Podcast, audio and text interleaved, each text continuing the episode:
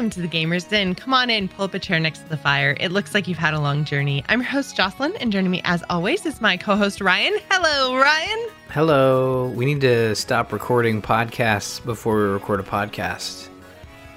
I know. See, the thing is, we get on these calls and we haven't talked in a week, and then we spend all of our podcast recording time doing like best friend catch up time. So, you know, it just sometimes we just we need that little bit of a gab session, but yeah.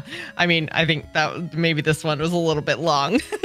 Not to peek behind the curtain for you guys too much, but yeah, it was definitely a podcast and a half before starting our podcast. yeah. Well, we're all sufficiently warmed up and uh, yeah. we, we've even got next week planned. So, like, I guess it was technically also like planning so Oh yeah, you know. total planning session. Yep. yeah, exactly. so yeah, I mean I'm I'm super excited about next week and uh, no spoilers or you know what? Maybe a little bit of spoilers, guys. I'm not gonna talk about it too much today. Uh, but I did play some sea, some Sea of Thieves to get back into it in anticipation of the patch that launched today. So if you're living under a rock and you've somehow missed it, the new Sea of Thieves patch launched. It it is the Pirates of the Caribbean meets Sea of Thieves uh, crossover expansion extravaganza. Apparently, there is like eight hours worth of story content to play through. It's all free if you have Game Pass and or if you've purchased Sea of Thieves on Steam or whatever. It's a free content update. Um, so if you haven't checked it out, I'm going to be checking it out over the next uh, week or so because you never jump into day one. Like that's just act just asking for problems, right? Like, especially when you've got a content update that's going to be as popular as Pirates of the Caribbean. Uh, yeah, I'm not touching that with a 10 foot pole on day one. So I'll be talking about that next week. Um, but Ryan, you're you're thinking about maybe dipping a toe in the sea as well. Yeah, you know, I like Pirates of the Caribbean. I don't know if, if that if that's uncool now, or or it's back to being cool to like Pirates of the Caribbean. You know what's cool, Ryan? Hmm liking what you like is cool. That's true. You are you are absolutely correct. Although Jocelyn, just to you know, not to be technical here, there was a point in which they were churning out those movies, and I think there was really a stage where it was probably uncool to like Pirates of the Caribbean. Or am I wrong? Is it still applied? you know, I guess I mean I'm a big fan of Pirates of the Caribbean. I liked it. I thought it was really fun, even when they were churning out like one movie a year or whatever ridiculous pace it was. there are maybe in total like in any franchise, there's going to be the really good ones, and then there's going to be the Thor Dark Worlds, and that's just part of being a big franchise. hey, and you know what? Thor Dark World gets so many name drops these days, like plot drops in the MCU. So maybe this next pirate film is just going to be like on Stranger Tides. All the shit that happened in that movie makes it's just it makes so much. It's so important to the lore of uh of the world. Yeah, I'm just trying to remember. There was a, there was one of the pirates movies where Johnny Depp was like talking to a crab. And yeah, yeah. yeah. I think okay. that is that World's End. I don't remember. Like you said, there's a lot of them. I think that was the end uh, of the trilogy. Yeah. yeah, it was not. It was not a graceful landing. so.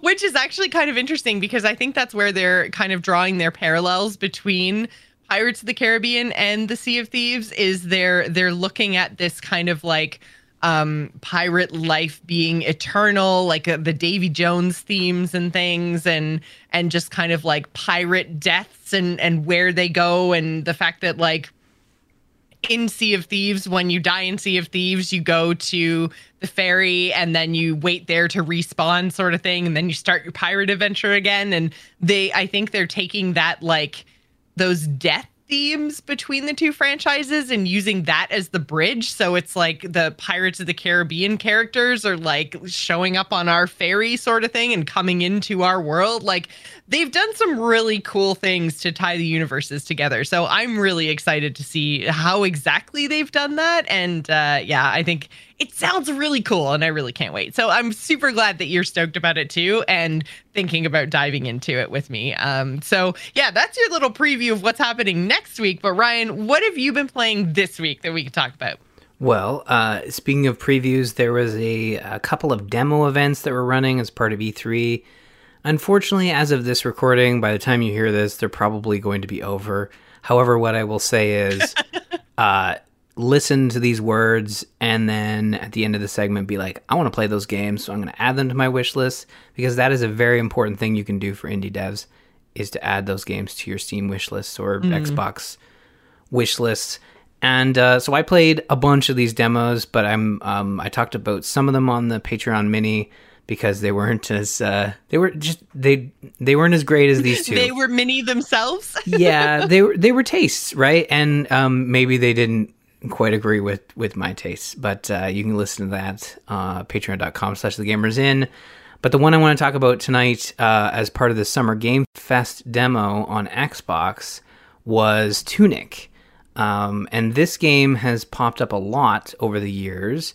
It's being made by, I think, one dude in Toronto, I think, if I remember correctly. I could be wrong on that front. That doesn't matter. What matters is is that Tunic is this uh, it's very much based on the old school uh, 2D Zelda games. So it's got that like top down isometric uh, look where you are controlling uh, a little fox in a tunic. And uh, it's very, the art style is very, very neat. Um, it's sort of, if you remember Link's Awakening that got remade on Switch, it kind of feels like that. Sort of that like hyper toy realistic look where like everything kind of feels, it's polygonal, but it like, it has this sheen to it that kind of makes you think like oh this is a it feels like you're playing with a with a toy set like a specific type of toy set and um so kind of like stuff's like made of plastic. Yeah. of feel. like a plasticky feel but it like it all feels very organic in the way you're like walking through um the the the long grass or you're cutting down a bush like it feels like you're you're really cutting down this tree in this like uh this cartoon world. And it starts off where you're just you're on a beach as you do in in Zelda likes and uh, you wake up on this beach and then you're you're sort of you don't have a weapon. The first thing you find is a stick that acts as your first weapon. And then as you progress through this demo world um, you're finding your sword you're finding your shield and that allows you to kind of you know cut down more trees access more paths and jocelyn stay with me here i'm going to mention something that you and i both don't like um, Does your stick break? no, your stick Oh, is okay. intact. No problems there. Okay, that's where I thought you were gonna go. No. It's like, okay, the other Zelda thing it does is your weapons break, but stay with me. No, stay with me Okay. here. Dark I'm, Souls. I'm here. Oh, actually, I you know I groan, but I kid because as much as I still don't have any desire to play the Dark Souls games themselves, I am slowly coming around on punishing combat. I'll put it that way. I thought you were gonna say like there, I have played some implementations of very punishing combat lately in some of the things that I've been trying, and it hasn't put me off in the way that Dark Souls did originally. Now, I don't know if I'm maturing as a gamer or if they're implementing it better as developers. I don't know what's going on, but I'm slowly coming around, Ryan. I'm coming around. okay. Well, I think Tunic will be right up your alley because when I say it has, you know, um, Dark Souls mechanics, really what's happening is uh, there are these bonfire type areas. So in Dark Souls, you have the bonfires, which are essentially checkpoints. Um, in this game, you're sort of lighting torches at like fox statues. And when you do that, that sets a checkpoint. And when you die, um, your backpack drops. So basically, the resources you've collected drop, and then you get spawned back at the uh, the fox statue. And um, you can, you know, on, there's a little waypoint on your map. You can go back and collect your resources because this is a demo. Really, nothing mattered. Like if I if I lost all my resources, it wasn't a big deal because I wasn't going to use those resources. Um, but it gives you an idea of the mechanic that you're going to be that is going to be present in the final game. Um, also, like Dark Souls, it's kind of a mix. Like the combat is a mix between traditional Zelda, 2D Zelda, and sort of a Dark Souls system where you are dodging. There's a uh, energy meter, so every time you dodge, that goes down. Every time you swing your sword, that goes down every time you block, you, and so on and so forth. So as you're moving through the game, um, you're learning the movements and mechanics of each enemy, and you're trying to take them out uh, without losing health because when you lose health, there are no hearts like in Zelda. You are finding Okay. uh, Zelda. Uh, you're finding potions, health potions, and those sort of act as like items. So you find one health potion that allows you to replenish a certain amount of health.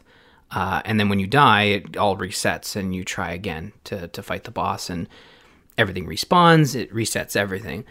So it's one of those mixtures of like that 2D Zelda with the dungeons and um, the puzzles, but also mixed with Dark Souls. Whereas you're going through the dungeons, you're unlocking these shortcuts to basically say like, okay, I made made it through a, a good portion of this dungeon. I clearly see here that if I push this switch, a little bridge is going to fly out. Now I don't have to go through that whole dungeon. I can just skip through the bridge if I die. So little things like that, like in Dark Souls, that is super satisfying when you're like, okay, I, I did all this to get to that shortcut. Now if I die, it's not as big a deal. I can kind of skip all that, you know, winding road and just head straight for the uh, the midway point. So like it has all those feels. I think where I struggled with it a little bit is I didn't have my shield. Like it wasn't very telegraphed that like you should probably have your shield before you try to engage with one of the mini bosses because uh, I did get my tunic handed to me um, by a couple of the mini bosses when I didn't have my shield, but that was more my fault than the game's fault. Um, but yeah, I, I cannot wait for this game to launch. Uh, it feels like it's been in development for a very long time, um, but I could see it launching in 2022. And uh, if you can get your hands on the demo, or if you have tried it, I think you know that there's something special here. It kind of reminds me of um, sort of when Fez came out. It was like this, Okay. you know, indie darling Man, of that like. was such a good game. Yeah. I Yeah. have very fond Fez memories. Yeah, so I feel like i- i you know it's not similar in gameplay, but similar in feel to No, how it will in be received. yeah. yeah, yeah. It's it's really cool. I, I think uh, you know if you have your Xbox, you could probably even go check it out. Like after we record, like it, the demo should still be live. I, I don't know when it's when it's scheduled to be removed, which is kind of I get it. Like I get like eventually these things probably need to be taken down so that they can you go back to m- making the game, but um, a week is such a small amount of time for you to put up. I think they put up like maybe a hundred games across both of these festivals. Like Oh, Steam wow. is just like Yeah. I don't even know how many they put up, but Xbox I think was like fifty at least. Like who has the the? T- I only had has time, to check out four. do all those demos. Yeah. yeah, so uh, Tunic was definitely the highlight for me, and I think it was the highlight in the marketing for uh, for Xbox as well. So if you are a fan of 2D Zelda and you're okay with getting a little Dark Souls in there, um, you'll probably like this one too. So definitely check it out. Uh, I think you'd really like it, Jocelyn. Just just based on the fact that there's a lot of sort of nostalgia there for the 2D Zelda in the in these developers, and uh, it really shines. Like it feels like feels like Nintendo should have been all over this one and be like, let's lock this down for the Switch or something because it feels very Yeah. close to that experience. So you said you you played four things altogether. So Tunic and then what else? Yeah, I can mention them. I played uh I played Sable, which was uh, on the Xbox and it's it's it's it was not my jam like it, it was um I think you play as a character sort of a coming of age thing where you're in a desert and you're trying to leave home and I think it glitched out after like I found a bike. So you you find this like uh this desert bike. It didn't So you finally get to move a little bit faster, and then the demo was like, "Mwah, mwah, Yeah. no bike for you." I, I got the bike and then I got off it and the guy wouldn't talk to me and I'm like, oh, so I guess this is it. I don't talk to bike people. he gave me the bike. here with my feet, people. He gave me the bike. He's like, congratulations, you get to leave now. Um, you know, don't forget about us. And then he wouldn't talk to me. I'm like, ah, what's going on? And then another one I played was, uh, which I actually did like, was Deathtrap Dungeon, and it's this full motion video uh, game, very high fantasy. It kind of reminded me of um, sort of Lord of the Rings with the, you know, as they're in Helm's Deep and and the orcs are kind of running around. So it's kind of like that, where you're you're you're uh, uh, like this female rogue and she's running around and she's interacting with different characters and like it's all it's like watching a movie except there'll be these choices that pop up every once in a while and it didn't. It felt more like a proof of concept. That it was really high um, production value, but um, the choices so kind of like oh, what was that one that oh I played uh, a couple of years ago now? Ah, Telling Lies, like Yeah. kind of like that. It where I mean, like obviously, that. it was more like you were kind of eavesdropping on conversations, or like what, but you were just kind of sitting there watching videos, and then it was like, okay, now what do you want to do? like, Yeah, it, but in this case, it was like you're watching a movie and then it would kind of pause, and it was always continuous, and it would kind of pause a little oh, bit. like that, um, oh, like what Netflix did. That, Yes. um, oh, I can't remember the name of it now, but that uh, that kind of experiment that they did with their interactive TV show thing.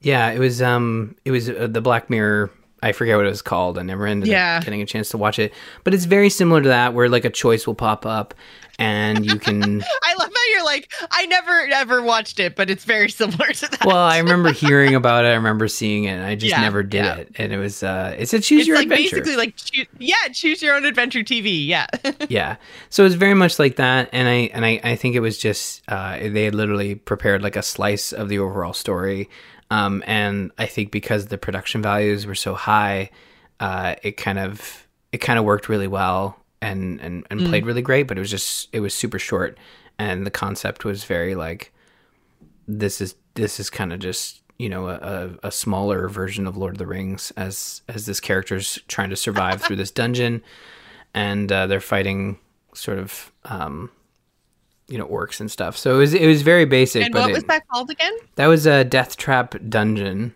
and Mm. I think it's also on Steam. And the other one I played was Lake, and I didn't get very far because it was like you go to this small town.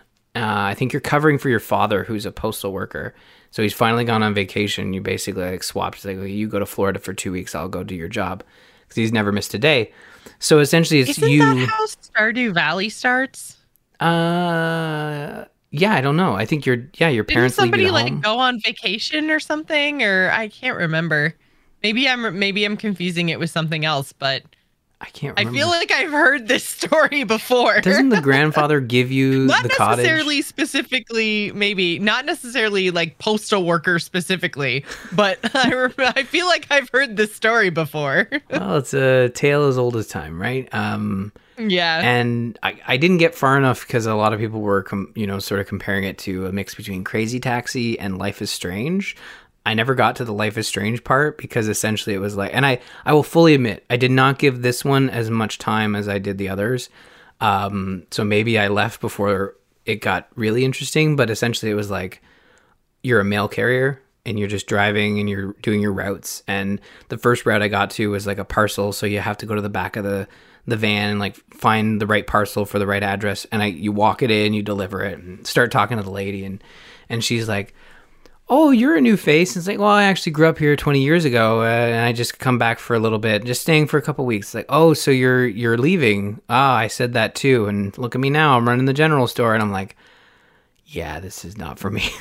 Like it, it kind of felt like um you don't find uh, lady running general store to be compelling storytelling? It felt very um i don't know. It just felt like eh, you know it didn't feel like my kind of story at at like at that stage. Like i felt like if if it was going to be me talking to all these you know sort of boring um people running this town kind of people yeah. just it didn't it didn't really grab me. And uh, maybe maybe the next parcel I deliver was like you know it was going to be a more interesting character. Because I I think these type of narrative experiences it comes down to the characters. And if your first character you come across in your mail delivery game is this like super boring store clerk it's not your best foot forward. And and again it was a demo. That that game is actually coming out in August so. So a lot of these games like some are coming out like no release date. Others are coming you know in the next couple very months. Very soon yeah. So there was a lot of uh, a lot of games to choose from. Those were the four that kind of jumped to the top of the list when it came to Summer Game Fest. Um, I did not get a chance to check out a lot on Steam Next Fest, but I did play one that was actually uh, brought to my attention by uh, Jimmy in our Discord, and he's playing it. It's and then this is another one you'd probably enjoy, Jocelyn. It's called Terra Nil, and essentially you are left with this. It's a you're left with this wasteland, and it's a simulation game where you are bringing life back to the world. It's essentially like a barren Ooh. wasteland. A nuke has gone off or something, and um, you are you are sort of bringing life back to the planet by starting with you know you're putting a windmill down, and then you're connecting generator type things that like bring you know leaves back and kind of brings greenery back, and then you know you try to cover as much of the area as possible with like greenery and water and there's all these little tools that you get and your resource is greenery basically. So you as you bring more life back to the world you're able to build more resor- more items that continue to bring more life back to the world. And it's this balancing system where there's some give and take. So you need to place the windmills on raised stone and you can create raised stone but that will like ruin tiles sort of around that sort of unit you build. And uh, the essentially the first target is just to cover a, a, a high percentage of the wasteland with greenery. Then from there you have to biodiversify. You get a you unlock a second tier of buildings and that allows you to um, biodiversify in three different sectors. Um, i'll boil it down very simply to like i think one was like bees. So you put bees down and it creates this like more flowery area. Then you can um, I do like bees. bees are I pretty like- good. I mean, talking about like unlocking tiers of things and building and repopulating the earth with nature, basically. And I'm like, yeah, I'm in. Yeah. like, tick, tick, tick, all my boxes. Let's go. and again this one is you should download it on steam and i mean if this demo event I'm allows you to literally opening Steam right now to do this. it, it is and it is a very simple experience there is one level but it is a complete level um, and again like there are these tiers that you unlock. So basically the idea is is to rejuvenate this wasteland then remove all of your you know man-made buildings and leave the planet. And essentially that is the gameplay goal that you're you're having here. So the first stage is to build the greenery. The second stage is to bio, biodiversify. Um, and that is building upon the stuff you laid down in the first phase. And then the third phase is basically like get out of there and don't leave a trace. So you are um, you're laying and i didn't know this i only managed to play through once. You're laying down like sort of your airship that you're building and you're using these waterways to have a drone go around and collect resource nodes. So you lay down these buildings that sort of collect all the buildings within a radius like basically tear them up and you use them to build the airship to to fly fly away or fly home i don't know. Like there's no real campaign. It's just like mechanics i guess at this stage. And but it is really cool and it is so pretty. Like it's beautiful as you're like sort of and it's so satisfying to see the way like it turns from wasteland to like greenery. And uh yeah it's just such a great experience honestly if if uh, if it's still available for folks check out terra nil because i think it's it's probably the most simplest but most satisfying sort of demos and for once you're not tearing things apart you're rebuilding i guess at the end you're tearing buildings apart but it, it it's all really good stuff so uh highly recommend terra nil if you have like 15 minutes to check out a demo um, and that is on Steam Next Fest. And uh, I don't know when that game's coming out, but I can't wait for it to come out because it is. I I, I want to see how they build upon this mechanic. Like they've got a good sort of like initial workflow, but I could see them having more fun with it by introducing new tools and um, more obstacles for you to kind of try to work your way around to to bring life back to this world. So, yeah, I recommend it for sure if you're looking for a really simple uh, but highly you know uh, satisfying sort of simulation game uh, i think you'd really dig it it's uh it's really cool but uh, I'm I'm always looking for stuff like that. I'm like I'm also really I'm looking forward to getting into Below Zero for um, Subnautica Below Zero because uh, the first part of the game or the first game was so good. Um and yeah, this it just it all sounds very kind of similar. Is like I I just seem to be in that headspace right now where I'm like, yes, please do. Like, give me a tech tree, put me in a place that doesn't have anything, and not quite necessarily survival, survival, but just like, give me a job to do in a place that doesn't have stuff. I will build things up and it will be glorious. yeah. Yeah, you'll you'll really like this. I'm in a build and fix stage right now, I think. yeah. Yeah, and again, like understanding the workflow for Terra Nil, I think makes it a lot more interesting. So I can see myself like going back and being like, okay, like now that I know sort of how the game flow works, I can go back and rem- and kind of plan, you know, your building structures so that mm-hmm. you know mm-hmm. they're all within you know um, the radius of a canal, so that my drone can go pick up the shit I'm laying down on this planet I'm trying to revive. You know, so I failed. Uh, you you can fail in that f- third phase if you don't have enough resources to collect the stuff you've left on the planet. Because the idea is to collect 100% of the buildings that you laid down to right, rejuvenate. leave no trace kind of deal. Yeah, so I ended up um, not having enough resources to collect all my buildings. I think I got to 90%, but with a little bit of planning, uh, you can probably do it no problem because it's just you know not knowing and having like a building in the far corner of the map with no canal built. And there are ways mm-hmm. to build canals. Um, there are there are sort of buildings you can put in that basically shoot like a mining rocket and and you know dig a, a trench in a, in a straight line. And then you can fill that trench with water using another building. So everything's a trade-off. Like you are gaining resources for bringing green to this this world but you are spending that greenery to uh, to further your quest. So there can be times where mm-hmm. you're not bringing in enough to to to make progress. Um, and there's a bunch of numbers and stuff, so you know me laying this building is not going to get me a net effect of resources. Like I'm spending more and getting not enough back. So like it's got all that. Like there's no trickery. Um, and there's no, at least in this demo, there's no like there's no hazards. There's nothing coming at you to stop you from your quest. It's really just a matter of like, can you do it with your planning? And I was unable to do it with my planning. so I failed in. That's okay. I'm a good planner, so yeah. I'm sure I'll make it through level one. oh, yeah. You'll be fine. And I think you'll really dig it. So as soon as we're done here, you should play it. I don't know if these are like time locked or anything. So I'll feel really bad if you don't get to check it out. But Terra Nil, certainly worth putting on your Steam wish list for when it comes out down the road. Oh, it's already on there. Anything else you want to talk about before we talk about news? Uh, well, I, you know what? I I will say this: I did pick up Ratchet and Clank Rift Apart. Uh, I'm not going to spend a lot of time sort of chatting about it tonight because uh, uh, I will say this: like I've all I think I'm getting near the end, and uh, which is sad because it's such a great game. Um, but it's also like 90 bucks. Like this is this is sort of the thing mm. where with the PlayStation games, PlayStation 5, they are more expensive games. They've they've increased their first party prices to to be $90 Canadian, which I realize is is a is a big investment. And I mean, yeah, you might be saying like, well, that's only $10 more, but like you know, it $80 was a lot and still is a lot to kind of look at as a price tag and be like, am I going to get enough out of this?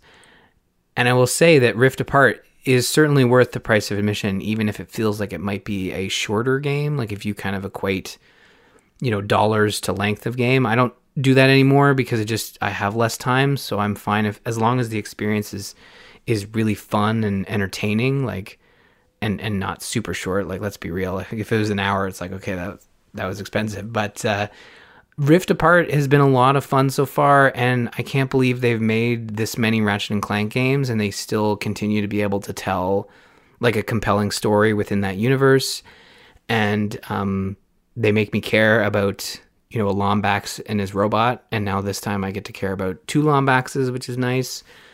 Um, but yeah, like it's such great gameplay, and this is truly like a PlayStation Five exclusive. You are getting um, an exclusive you know next generation experience this feels like you're like I say this every time we talk about Ratchet and Clank, but they've really nailed like the you're playing an animated film type feel where there'll be like a cutscene and then the camera just stops and you're like, oh wait, no, I can control now. And there's been various times where I'm like waiting for the controller to to take over, and I'm like, oh no, wait, no, it's happened already. Like the game is waiting on me now you know, it's presented such a, a seamless transition.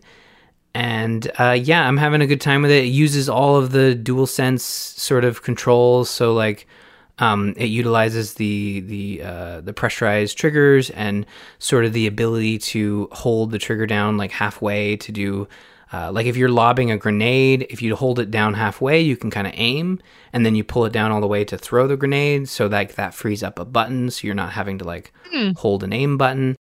To aim and throw with two different buttons. Yeah. Yeah, and you're feeling yeah, it's it's it, it's utilizing all that stuff. Like you've got the you've got the the audio coming through the controller to sort of back up what's happening on the TV. So you know, Is it good audio? Yes, yeah, Because I good. remember, like, was it the PlayStation 4 controller that also had that same thing, the speaker and the controller? But even from like day one out of the box, it was just like crackly and broken and terrible. Yeah, it was never as bad as the Wii. Remember that? Like it, you hold it up to Oh, your ear and yeah. it like sounded like, like- something was underwater. yeah. So yeah, no, it's gotten a lot better, and I mean, uh, I still think Astro's Playroom was a better sort of showcase of the controller, but I think they've done a really good job of mapping it to Ratchet and Clank, and it doesn't feel out of place. I've never muted it, and I mean, like we talk about the PS4 Oh. era, and we I muted that stuff right away. Like I think there was like audio Yeah. logs they'd play through the controller, and I'm like, nope, this is not happening, guys. Um, This Yeah. is jarring and I don't like it.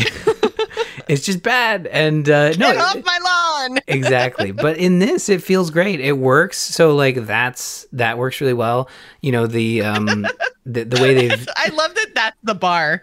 It works. no i mean like in the sense that you don't I, again i did not mute it so i think it works really well and it doesn't bug me as opposed to other implementations where it has bugged me uh, but like the gameplay is really solid and it feels really great. And i think if you're a fan of ratchet and clank and you're looking for something to play on your playstation 5 like you've probably already bought this game because it's been getting stellar reviews. And uh yeah i'm having a great i don't want it to end. And that's the problem because it it, it is a finite experience. It's not like your ubisoft games of the world where you're like sitting there and like well i've got 300 more hours of viking stuff to do better tuck in. Um there is a a sort of finite amount of content in this game um which on one hi- on one hand is like I know I'm going to be able to I'm probably going to finish it for next week and be able to wrap up my thoughts on it but as of right now like it's just it's so it's so good it's so fast. Like you're playing at 60 frames per second with you know your your next generation you know ray tracing and all that fun stuff and it's just uh, yeah it feels it feels like your your classic ratchet experience but they've continued to iterate on it and i really think like insomniac is uh, it's really good that PlayStation picked them up because they are probably going to make the PlayStation 5 sing over this generation. I think they're going to be the the folks to watch out for like the new Naughty Dog, I guess. Like it's just they've got something special here and um definitely check it out if you have a PlayStation 5 and yeah, like the and the story is really good too. Like it, it offers a really good sort of continuation of this story they've been telling over the years and uh, I hadn't realized like there hadn't been a Ratchet and Clank, you know, entry in the stories for like maybe eight years or maybe close to a decade, because the last one was a remake of the first game, so a remake slash reimagining, um, and it's yeah, it's it's really it's a really fun experience and. Uh, they introduce new characters, which is always nice because, like, sometimes when you have a franchise that's been around for a long time, you feel like they kind of rely on the same characters. And in this case, they kind of they they focus on the core three. You have you know Ratchet Clank and Doctor Nefarious, who's the bad guy, and they kind of push everybody else. no way. side. Yeah, the guy. Someone named Dr. Nefarious is the bad guy? You're blowing my mind right now, Ryan. I know. Just wait. Just wait till you hear the alternate Doctor Nefarious. It's Emperor Nefarious. He's even worse.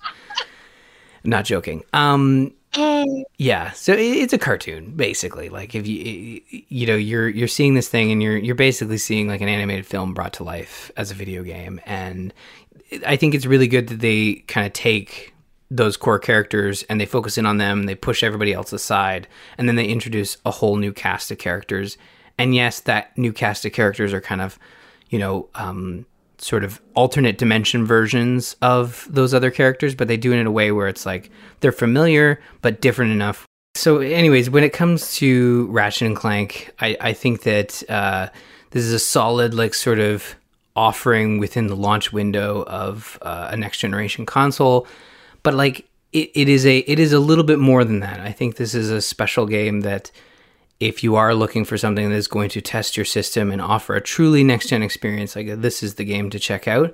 And I think it's the first that we've had on these next generation of consoles that really spells out like a brand new experience. And I mean, I will say I did not play Returnal, so maybe that was it for a lot of people, but mm. For me Ratchet and Clank Rift Apart was the reason I bought a PlayStation 5 for for the launch sort of area.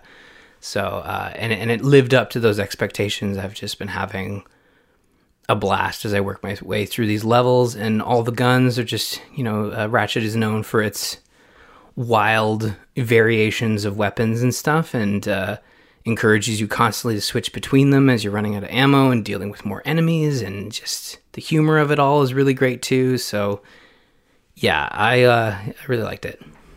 I'm glad that it seems to be kind of living up to those expectations. It's always hard, right? When you get a, a, title that's like the reason you upgraded to the next generation of console, like that's a big investment. So, you know, expectations are going to be high for that game. So it seems like it's really living up to that and making use of the of the new features without going like too far down that potential rabbit hole. So uh, look forward to seeing what you've got to say next week once you've had a, a chance to kind of wrap everything up there. And uh, guys, if you do want to support the show, if you like the content that we produce, uh, head on over to patreon.com slash the gamers inn. We're looking for our featured patron. So if you'd like your name here, again, head on over to patreon.com slash the gamers inn. That brings us to the news this week. Uh, we've got a little, speaking of PlayStation, got a little bit of PlayStation news, uh, some good news for uh, Cyberpunk 2077 fans, unless you have a base PlayStation 4. Uh, but Cyberpunk 2077 is now available again for purchase on the PlayStation. So, um, I mean, Ryan, have you have you given this a, another look since you played it originally around launch? Uh, yeah. So what happened with Cyberpunk 2077 for me is I played it on the Xbox One X. I finished it there.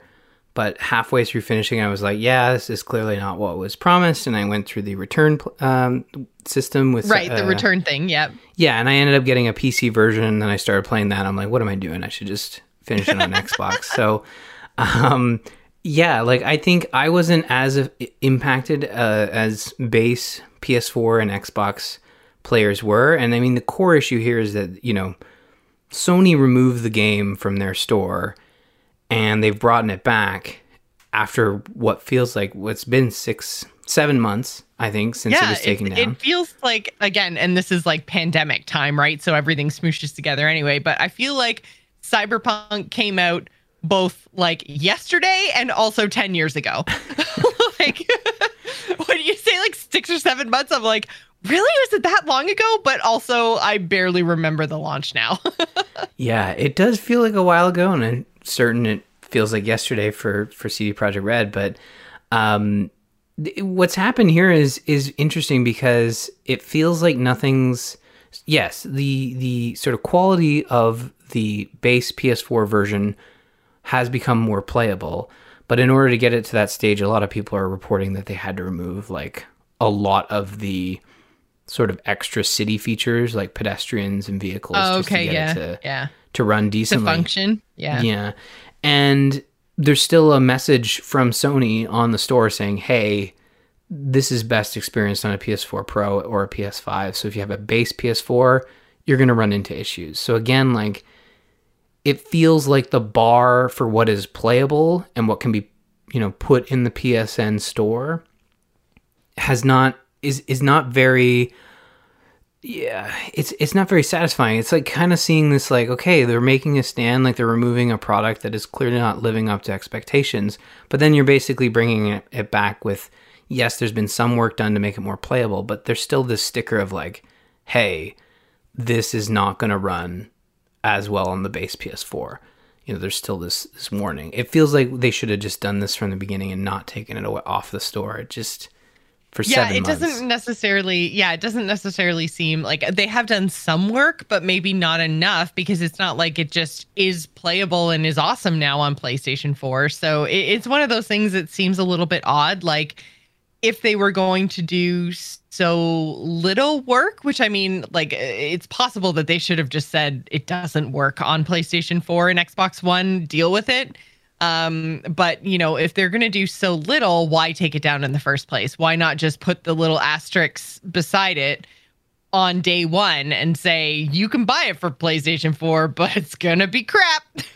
Yeah. like, because it kind of feels like they've just resigned themselves to that at this point. And I mean, I don't know they they want i obviously they want to make their money and yeah this doesn't make me feel very confident as a consumer which i guess is the point of a disclaimer right is this is what you're supposed to stay away from but yeah. i guess this this does now if you do have a base playstation 4 and you do want to play cyberpunk then this gives you at least the option to purchase it and uh i mean sony's just covering their butts exactly I think I think this is definitely a Sony covering their butts, and and maybe CD Project Projekt Red wanted to have the the PS4 version in a in a better sort of state before bringing it back because they knew like once it was removed from the store, it's like we got to make sure. Maybe Sony said like, oh, just do X Y Z and we'll let you put it back up, but. CD Projekt was like, no, the damage has been done. You took it down. We need to make sure when it comes back, it is a solid um, base PS4 experience. And you know, CD Projekt Red's been through a lot. They had that major sort of um, that hack where a lot of the, the, source code was was stolen for this game. A lot of stuff was stolen, and uh, they're still working through that mess. And I, they just they've had a rough last year, and um, I think this specific scenario is is a sign of them on the road to recovery. They've still committed to continuing to make the base PS4 experience a better experience. Um, and they say there's still work to be done. But I think essentially what this is being sort of positioned as is like, okay, we have the next generation version coming in the second half of 2021. We need to get this back on the PSN store so that people can start buying it, so that they're ready for the next generation version update in the second half of the year. So this allows them to basically say, like, you can start playing now on your PS4 and then you can, you know, move it over to the next gen version when you have your PS5. It, it allows them to basically start taking money for that next gen upgrade that is coming down the road. So it, it didn't mm-hmm. probably make sense from a business perspective to leave it off the store any longer when you're probably going to have that next gen version launching in the fall. So yeah, um, they probably just said like this is probably the we can't wait any longer type phase. Yeah, it's so. the time to get it out there. Yeah, mm-hmm. that's fair, I guess. Um, we also got a little bit of a tease, I guess, that EA might be reviving Dead Space. Oh, this man. is one of the super scary zombies in space games that I never went near because I thought it would really actually scare me.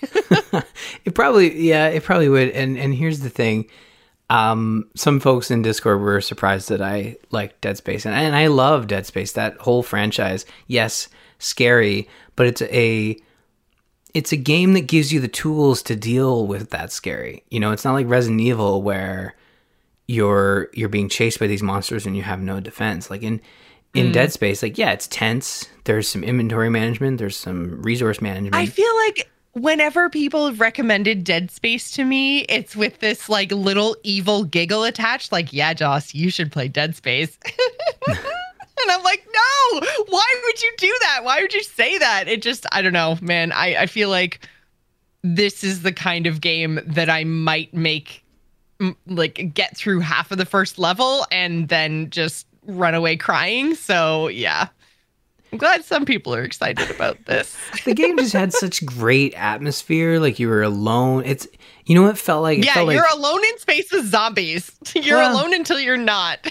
yeah, the zombies are there, and and I mean they found a way to take uh, what you know. Dead Space One was was very much like new IP. You were a um, the the cool concept of it was like you were a space miner and all your weapons were sort of positioned as well these were originally like mining tools you know like the equivalent of being on a construction site and using a nail gun to fend off zombies Uh, but obviously, this being the future, like all the weapon, all the equipment you're using for for mining in space is like they're basically weapons. They're giant like laser cutters and stuff. So, you know, they took that concept, they made you like the sole sort of person to kind of try to get out of this, you know, um, derelict space station. And they removed the other concept, they removed all the UI and they put it all sort of on your character. So, like, your health was sort of like the lights down your spine and stuff on mm-hmm. the back of the character. It was so cool.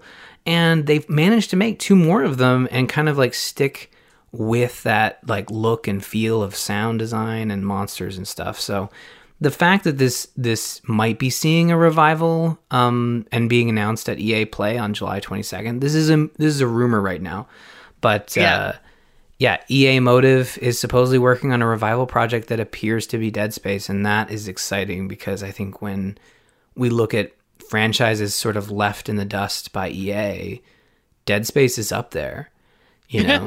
So this is exciting. I we don't normally include rumors on the show because we like to the outside of nintendo switch stuff uh we like to basically until it's real then we'll talk about it.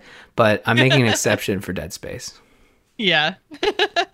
Well i'm glad you're excited about it and uh, we'll have to see what actually comes from those rumors. You said july 22nd is when ea's doing their thing Yep. So in a month's time, we will be talking about all the fun EA projects, and you know, fingers crossed for a Dead Space update. Fingers crossed for a Mass Effect update. Maybe. I don't know. oh, Ryan. I know. don't get my hopes up because you know the only update that I want is multiplayer for Mass Effect 3. So that's the only update I need out of the Mass Effect trilogy. Let's just leave it at that. yeah, well we'll see. They have said that if there's a call out, maybe it'll happen. Yeah, we shall definitely see. So, uh, do you want to tell me why uh, kids are dancing with Luigi and Mario and then walking up the wall? Yeah, this, uh, this, this, this seems crazy. Like it's it's one of those commercials that is just so Nintendo, but uh, we're getting the the Lego Mario stuff, right? yeah, so they are continuing to make more of these uh, Lego Mario sets, and uh, we already talked about is Luigi. the ship new? The ship is new, right? Yeah, the ship is new. Um, I thought that, was looks really badass. I know, but the problem is, is it's probably I think it was like heralded as like the most the they don't talk about the cost. Lego never talks about the cost, but they talk about man, this is the the Mario set with the most bricks and stuff. So like this is the point where it comes at the end of the trailer. So I I have to pre-watch these trailers and then like I I cut the video before the airship shows up because that's probably a hundred and fifty dollar set, if not more. I at least yeah, because this is so the the Lego Mario stuff is all of the the interactive Lego too, right? Like it's not just like Lego blocks. yeah, it's all interactive, so it all works together. And I think the big part of this this uh, this latest trailer was kind of showing off the co-op. And you know they announced you know Lego Luigi a couple months ago, and mm-hmm. they kind of did hint at there being some opportunities to play co-op, not just you know being able to play as Luigi. So this trailer kind of like goes in that direction where you are playing sort of cooperatively and competitively uh, with Mario and Luigi. So that's like a really exciting sort of concept to look at because I think that was one of the core issues I had is you know I have two kids of an age that want to play with these Lego sets, but we only have one Mario. Mm. Um, so you know we've obviously pre-ordered the Lego Luigi just so we can have two obviously. of them. Yeah, and uh, both you know Caden and Abigail are stoked that they're going to be able to play together. I haven't showed them this trailer yet, so I think they're even going to be more excited that they can kind of play together dance as on the to, walls. yeah, I I don't know. Like, it's weird. All the Lego commercials that Nintendo's done with uh, the Lego Mario stuff has been pretty like straightforward and just kids playing with Lego, and then this one's like, let's have them dancing on the walls. And, you know, and then the parent comes the in. Dad thinking he's had too like too much coffee or not enough. I wasn't really sure what the coffee mug glance was. But... I think it was like, "What's in this coffee?" Is in like, "Who spiked my drink?" or "It's not Sunday morning. Why is why is this happening?" Or I don't know. I don't know what's insinuating. Like, uh, but he, uh, and then he, and then he goes away. So like, it's weird. Like he he looks at his coffee as if like something's wrong with this beverage. Um, it, it- like his kids dancing on the wall is this unheard of thing, and he leaves, and then he and then you just expect oh, typical ad parent just like shows up, wonders what's going on, and leaves the scene. Shenanigans are happening and then leaves. Yeah, like, it's like this isn't my fault Well, if I leave right now. right? I saw nothing. yeah, basically. Uh, you know, and then he comes back, and basically what he's done is he's run to the latest like Target or Walmart or whatever, and bought this giant airship to to like say, "Don't you be dancing on those walls? I just cleaned them. Now I'm gonna clean your clock with this airship." And it, I, I don't know, like it, it, it looks expensive. And he probably could have just asked his kids to stop dancing on the walls. That might have been a cheaper option than to go buy a giant airship. But you know what? I don't know. Maybe this is how ads work.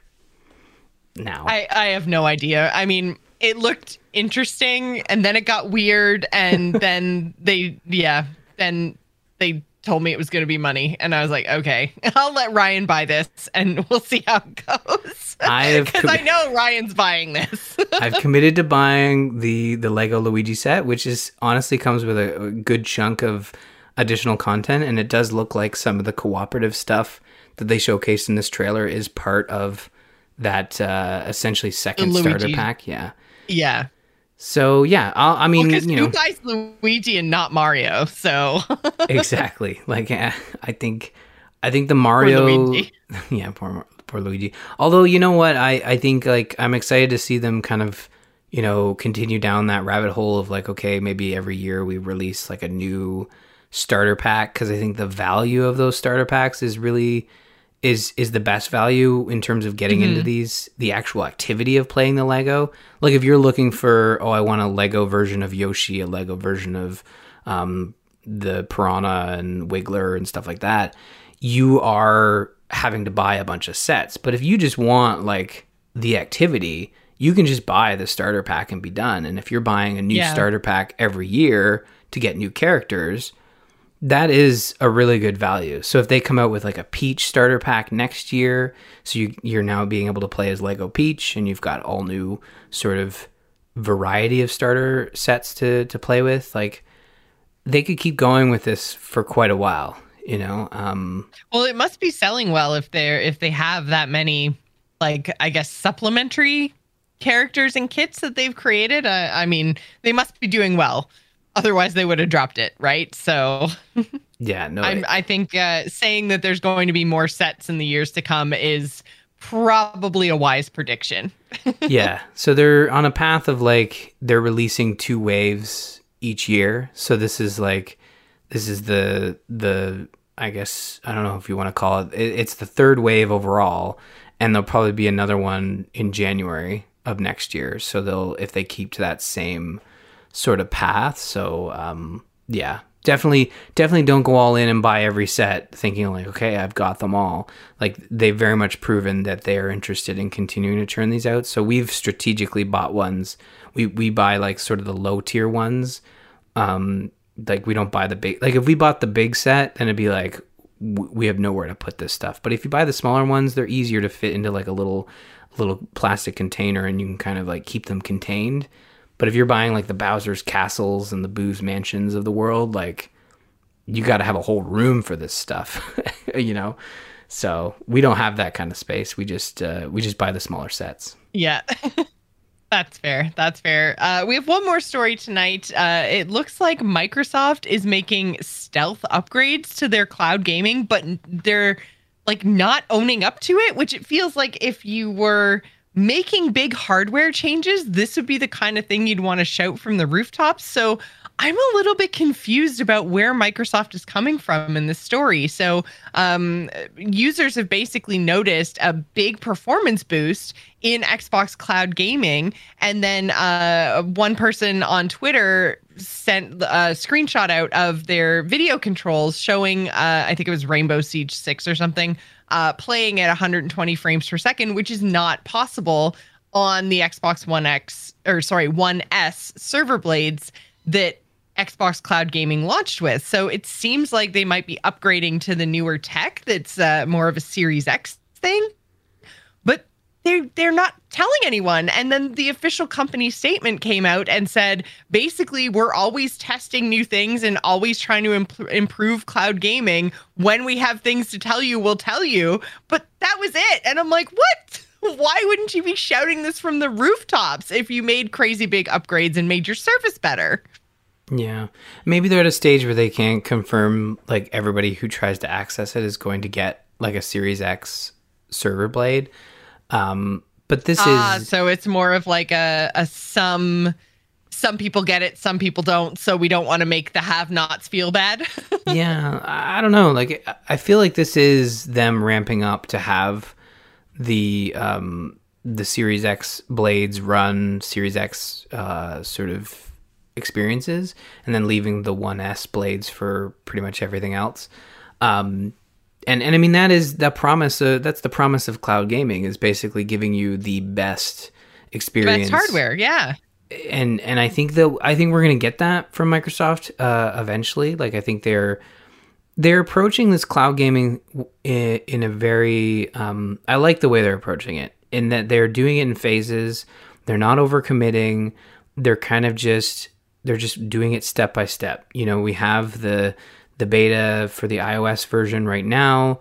There's talk of, I, I could have sworn this was a news story that I had heard already, where in September they were committing to the Series X server blades and bringing the iOS uh, version out of beta. But that might have been just like a report, and then this is just further proof that it's going to be happening sooner rather than later. But mm-hmm. this is this is the future of xCloud is, is running on the best hardware that Microsoft has for their games and then offering that to everybody with an Xbox Game Pass subscription. So, you know, we're going to we're going to see this eventually. This is not a question of if, this is a matter of when. Um, and I think like that is that is for me critical when you're playing a cloud like if you want to log into a game real quick on your phone, you want it to be loading fast. You want to have that yeah. best version so that you can get in, get out you know, like the idea of being able to quickly complete a challenge or, um, you know, even the way I've been using it, like I've, it's not X Cloud, but it's just the remote play for your Xbox. Is mm-hmm. like if I'm, if I've got like, oh, I've got some time, I'm just gonna load up Mass Effect and run through some conversations. Like I just finished a mission last night, so now I'm on break. I'm gonna go in and just talk to my crew and and cue you know get through those conversations so that when in the evening i have more time i can go, then go you can do the actual combat. Yeah that makes yeah. sense. That's a really cool like use case something i never really thought much about. Yeah because i mean I, I just have my headphones on so like they're you know bluetooth to the phone so i can kind of just set the phone aside and and like you know queue up those conversations and listen through them. And it's worked quite well like just to kind of keep keep me focused on Mass Effect because I am still committed to actually finishing that that trilogy. Uh, you know, so I'm I think I'm still I'm still halfway through Mass Effect 2. It slowed down a little bit as I uh, yeah look at other experiences, but yeah, I like the idea of having you know this cloud gaming option you know on the table. I don't see myself using it all the time, but one of the one of the core features that'll that'll make it really interesting is is being able to quickly jump into like a Series X game without having to download it. Like I think just to even mm-hmm. try it, you know. So I'm excited that Microsoft's moving forward with this, and I and I want to hear from people who aren't buying a Series X, but but now may have the ability to play Series X games on their Xbox One. You know, like that is a use case that that will eventually come to fruition, right? So we're getting there for sure. Absolutely. So uh, yeah, we'll have to see what Microsoft has to say. Sounds like we might be getting an announcement from them sooner rather than later, and as soon as there is more to tell, we will let you guys know. But that is going to do it for us this week. If you'd like to join in the conversations, head on over to bit.ly slash TGI Discord. Uh, you can also follow us on Twitter. You can find me, Jocelyn at Joss Plays. Ryan is at R Murphy. And don't forget to follow the show at The Gamers Inn. Thanks for staying at The Gamers Inn. And remember, tune in next week. Bye, everybody. Bye, everyone.